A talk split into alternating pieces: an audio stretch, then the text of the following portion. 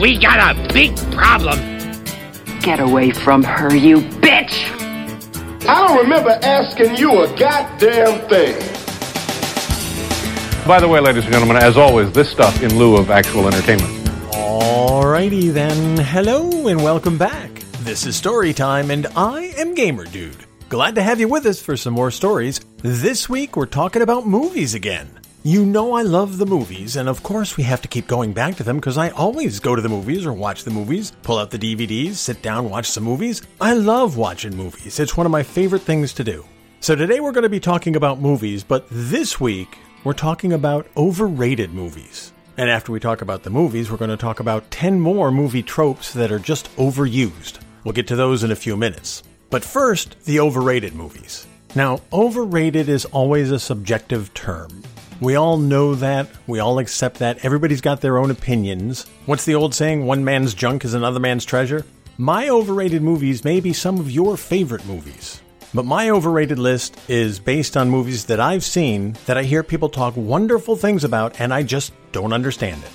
I'm not saying these movies are necessarily bad movies, but in my opinion, they just don't warrant the excessive exuberance people have for them. I just don't get it. And I will say, some of these movies I think are bad movies, but that's just my opinion. You, of course, are more than welcome to share your take on these movies. You can throw your opinions up in the comments section, take me to task in the Discord we have. I'm always interested in your opinions. These are just mine. So we've got 10 overrated movies, and they span the field of every possible genre you can think of. The first one is a hard one for me to put on the list, because I love the Marvel movies. I don't love all of them equally, as this movie establishes, but I do enjoy the Marvel movies. I enjoy the Marvel Universe, although, as an aside, I think I'm kinda done with the Marvel Universe after Endgame. Okay, I'm done, thanks. I don't need to see another 25 Marvel movies. I'm good. But that's a topic for another podcast. The first overrated movie for me is Captain America: The First Avenger. I know, I know. Shh, wait, wait. Shh, shh, don't, don't go, don't go crazy. I love Captain America. When I was a kid, I had a Captain America action figure. I love Captain America. He was one of my favorite and first superheroes. I thought he was really cool. Plus, I love the movie for the most part. I love Chris Evans. He's in the movie. I think he's really good. He does a great job playing Captain America. And we've got Hayley Atwell in there. Oh, I love Hayley Atwell. She's such a good actress. Plus, Natalie Dormer. If you've never seen Natalie Dormer, she's awesome. But all that aside, and forgetting that I love everything CAP stands for, I hated the ending of this movie. Spoiler alert his plane crashes into the ocean and he's frozen for 70 years. The guy had a week and a half on the plane at the end of the movie. He could have had a parachute.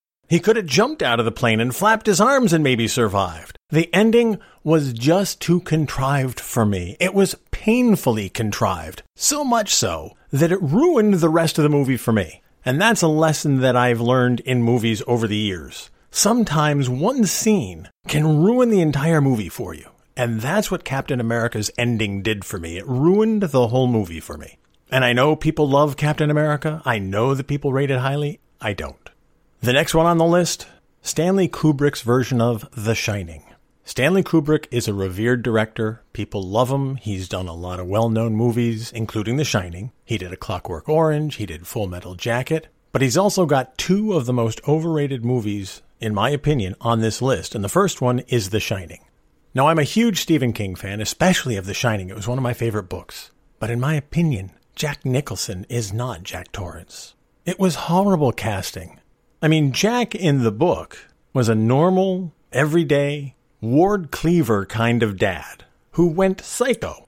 Jack Nicholson comes into the movie psycho, so it's not really a stretch for him to get there as the movie develops. That's problem one. Shelley Duvall as the Missus? No. And then Kubrick changed major plot points in the book. Spoilers coming up. He took out the topiaries and replaced them with a maze. And people say, oh, that was a masterful, genius stroke. It wasn't. The topiaries had a specific role in the book, and taking them out of the movie just removes that whole thing. It removes the whole supernatural aspect of what's going on at the hotel. And that's just one of the things. The other major thing, he rewrote the ending. The ending he gave us is not how the book ended. I mean, you just don't take a classical masterpiece of writing, which, in my opinion, The Shining is, and change the ending because you want to do something different. What's the point of making the movie of the book then? Now, don't get me wrong, there's some great scenes in the movie. Here's Johnny is one of those classic Jack Nicholson lines from the movie, although it really doesn't have a place in The Shining. But that's just me. To me, this is a less than stellar version of a great story. And I don't understand why people call it a cinematic masterpiece. And if you look, they do. It's not. Number three on the list Scarface. I know, I know. Oh, it's a great movie. It captures the 80s. It's really a great story about the drug dealer who makes good. Well, he doesn't really make good. He's a drug dealer who becomes successful. A lot of unnecessary violence. The great line, say hello to my little friend. Everybody says it, blah, blah, blah. I mean, it's a good action picture. It's a good 80s picture. It captures the spirit of the kind of movie it was, but Scarface is some kind of cinematic masterpiece as well? Mm, no, not so much. Next is Mad Max Fury Road. Oh, is this such an overrated movie to me? Now, don't get me wrong. This is another movie where I love the people in the movie, but the movie itself, it was kinda meh for me. I mean, I love Tom Hardy. I think he's really good. I don't think I've seen him look the same in any movie that he's been in. Every movie he's in, he looks like somebody different. But he did a great job of what they gave him in this movie. And what they gave him is not a lot. There's not a lot of plot for Tom. I love Charlize Theron. I think she's a great actress. She's brilliant. Every award she's ever won, she deserves. She's incredibly good at whatever role they put her in. But just like with Tom, there's not a lot for her to chew on in this plot. Plus, it's a remake of some movies that I really, really liked. Now, the original Mad Max movies had Mel Gibson, and I know people have their issues with Mel Gibson. The guy could act. There's no question about it. The guy could act. And if you can divorce yourself from the kind of person that he is, Mel Gibson is really good. And he was really good in the Mad Max movies. And the Mad Max movies, to me, far better action pictures, far better post apocalyptic fantasies than Mad Max Fury Road. And as long as we're talking about divorcing the personality from the person, Woody Allen's movie Annie Hall is revered by many as one of the greatest movies ever. Woody Allen, say what you will about him as a person, and what I say is he's not a great person. But people love him as a director. I don't get it. I don't get it. This is one of only two movies on this list that I haven't actually been able to watch all the way through. Every movie on this list I've seen all the way through except this one and the next one. I can't get through Annie Hall. It's like, really? Do I have to keep watching? If I was supposed to do a review of this movie, I couldn't because I can't get through it. I've seen bits and pieces of it over the years. I tried to sit down and watch it from the beginning. I jumped in in the middle at one point and it's like it's it's too tedious. It's it's just not good. I don't like Woody Allen's style. I don't like his voice. I don't like anything that he puts up on the screen. It's all the same stuff. People go back to some of his early stuff in the 60s and the 70s. I tried to watch one of his early movies too. I forget which one it was. Bananas, maybe? He had some stupid movies out in the 60s and 70s. I couldn't watch that either. Couldn't get through it. But Annie Hall as one of the greatest movies of all time? Hmm, no, not so much. Another movie that people rave about and tell me, oh, Gamer Dude, you'll love this movie. Superbad. Mrs. Gamer Dude and I sat down to try to watch that one night. This is the other movie on this list that we just couldn't get through. I couldn't get through it. We tried. We put it on. We let it go for 20, 25 minutes, and it was just painfully stupid. People love this movie, and I'm not one of them. Now, maybe it's because I didn't watch it while I was young. Maybe that has something to do with it. Some people say the humor is great. I mean, yeah, the McLovin thing is kind of funny, but the whole concept of the movie and the jokes and the acting and the it, it was just too stupid for me. We couldn't finish it. So yeah, I don't get Superbad. Next up, The Fast and the Furious. What I need to know is how did this film manage to get not one, not two, not three, what was it, eight sequels and now a spin off series? The Fast and the Furious is a giant car chase movie, really. I mean, the action is great and it's fun to watch, but people love The Fast and the Furious, the original one and all of the sequels. I'm not including all of the sequels, although you probably could. I mean, it's a good action movie, but as one of the greatest around, as one of these ones you hang your hat on as an example of great action movies, it's okay.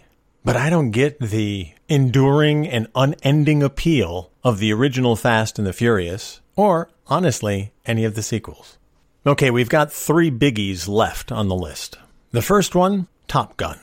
Don't get me wrong, I love Top Gun. I think it's a great movie for its time. It was a great commentary on the way things were in the 80s. But as one of the greatest movies around, and as a movie that everyone was waiting for a sequel for, which is coming out, mm, no. I liked it. I liked the fighter jet scenes. I liked the training.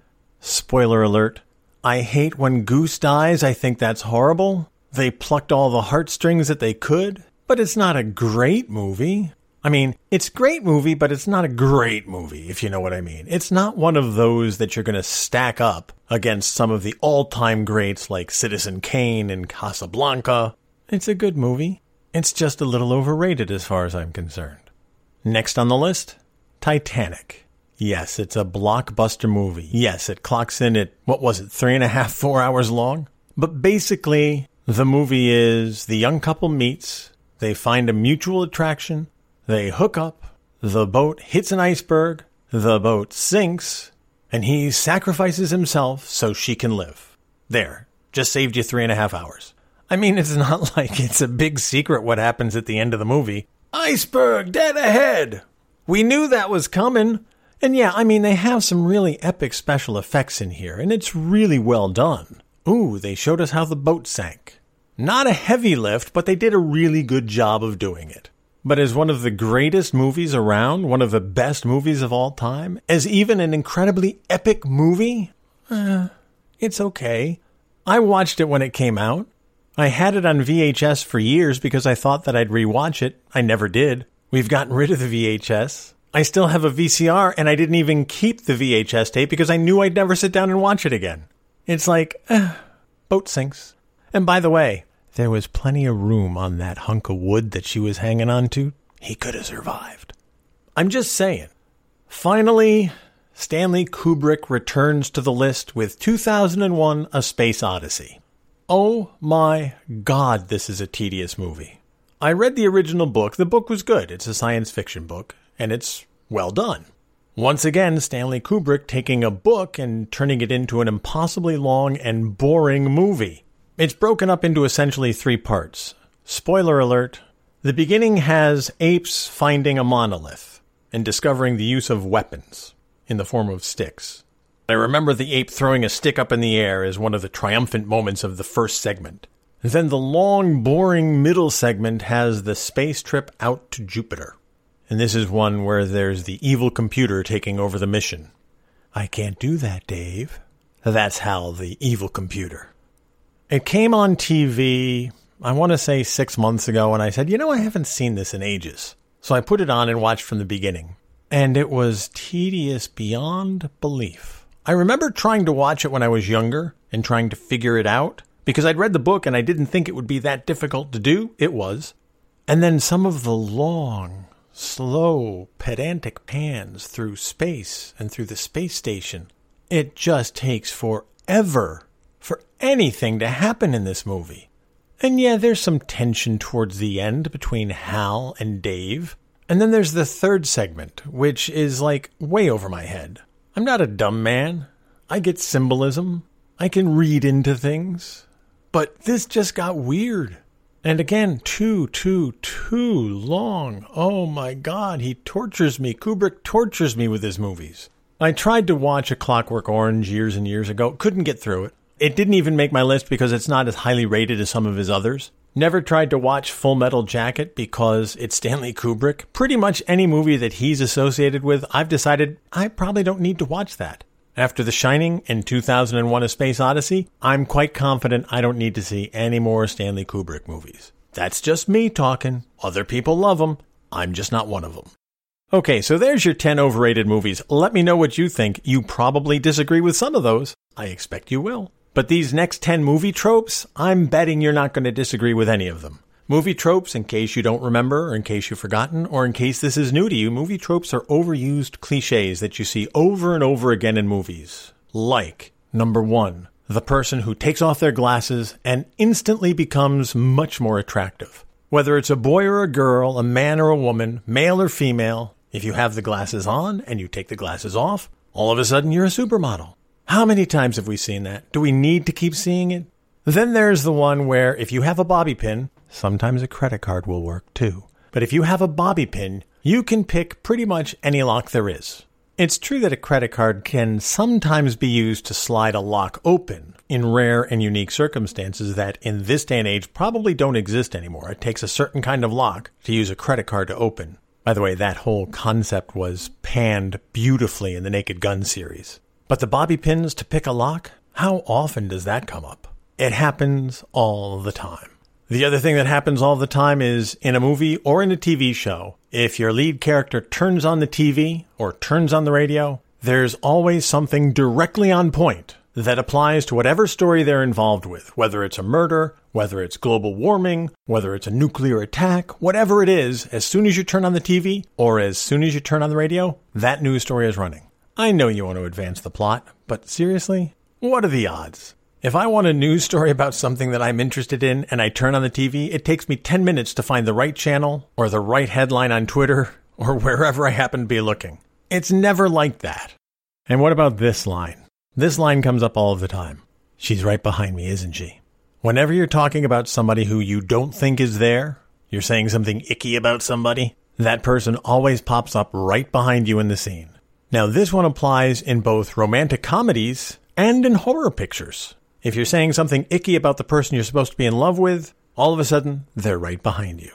If you're laying out the plans for taking out the boogeyman, all of a sudden, everybody is looking and frightened, and the hero says, He's right behind me, isn't he? Happens all the time, doesn't it? Now, what about the supervillain who's caught a little too easily? Turns out he wanted to get caught. Nobody ever sees through this, do they? Supervillain is escorted in in handcuffs. He just walked up and surrendered. We found him sitting on the subway.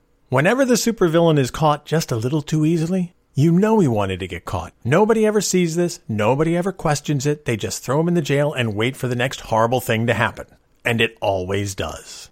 Now, what about the weird noise that happens while you're sleeping or sitting alone in your living room in the movie? You hear a floorboard creak, you hear a rattle in the kitchen, and the suspenseful music plays, and you tiptoe into the kitchen. You tiptoe up the stairs, and it's just the cat.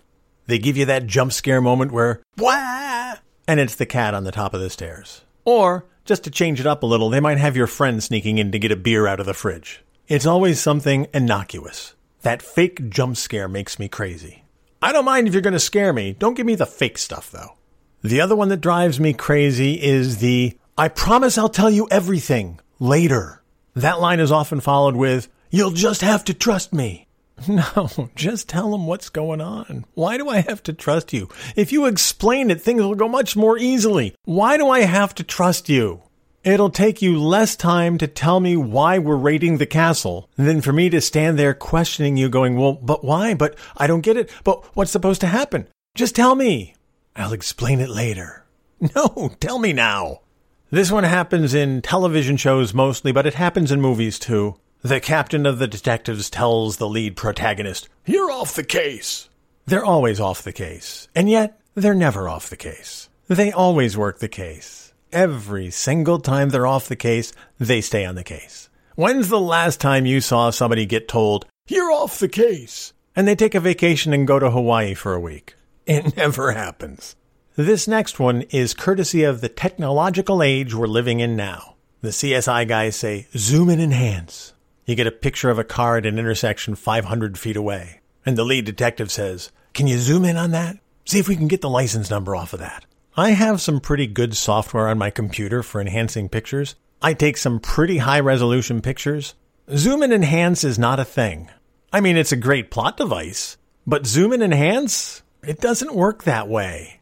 And finally, it still happens today. We have these old school bomb makers who still put digital timers on their bombs and carefully color code their wires so that they're much easier to defuse. Why doesn't the bomb builder make all of the wires the same color? Isn't it cheaper to buy a bundle of red wires than to very carefully pick out the red, yellow, and blue wires? Just get the volume discount on a large reel of red wire and use that.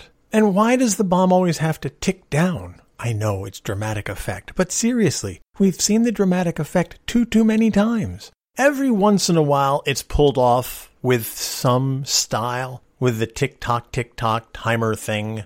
But every time you see the bomb ticking down, every single time, you know they're going to defuse it. You know they're going to defuse it with one second, maybe two seconds left on the clock. And maybe this is a function of the fact that I've seen far too many bombs defused with one or two seconds left on the clock. Maybe this plays well for people who haven't ever seen a movie before. But the digital tick tock? Oh my god, is that tedious. And it's always the red LED clock radio display, isn't it? If you're going to give me a bomb, give me something unique. Give me something new. Don't give me a carefully color coded bomb with a red tick tock. It's been done. Try something new. So there's 10 overrated movies and 10 more movie tropes. And yeah, I'll keep them coming because I've got a lot.